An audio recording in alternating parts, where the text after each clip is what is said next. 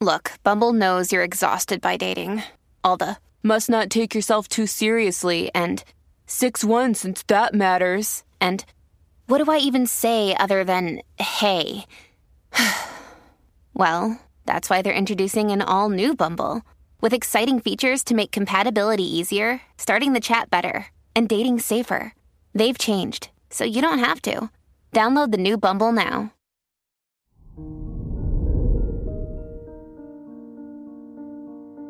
Hello there, Aries, and welcome to your horoscope for today, Wednesday, July 19th, 2023.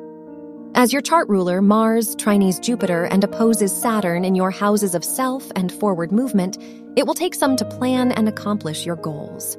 You are ready to follow your passions, but they will only succeed with structure.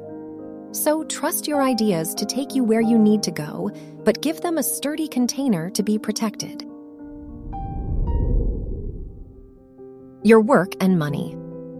With the moon conjunct Mercury and squaring Uranus in your second and fifth houses, it's the perfect time to invest in your passion projects.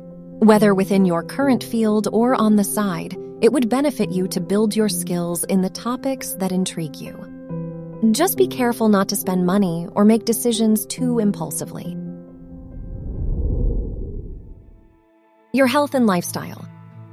The Sun Neptune trine in your fourth and twelfth houses encourages you to look inward today. What have your recent habits and thought patterns been, and do they reflect where you're trying to go?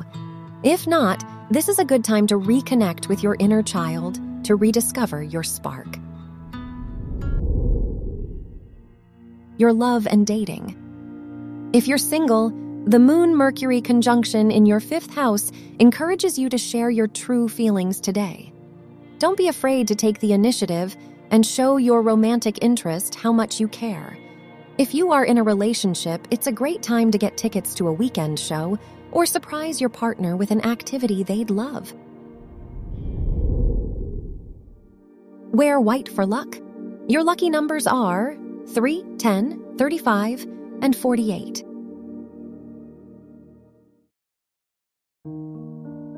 From the entire team at Optimal Living Daily, thank you for listening today and every day.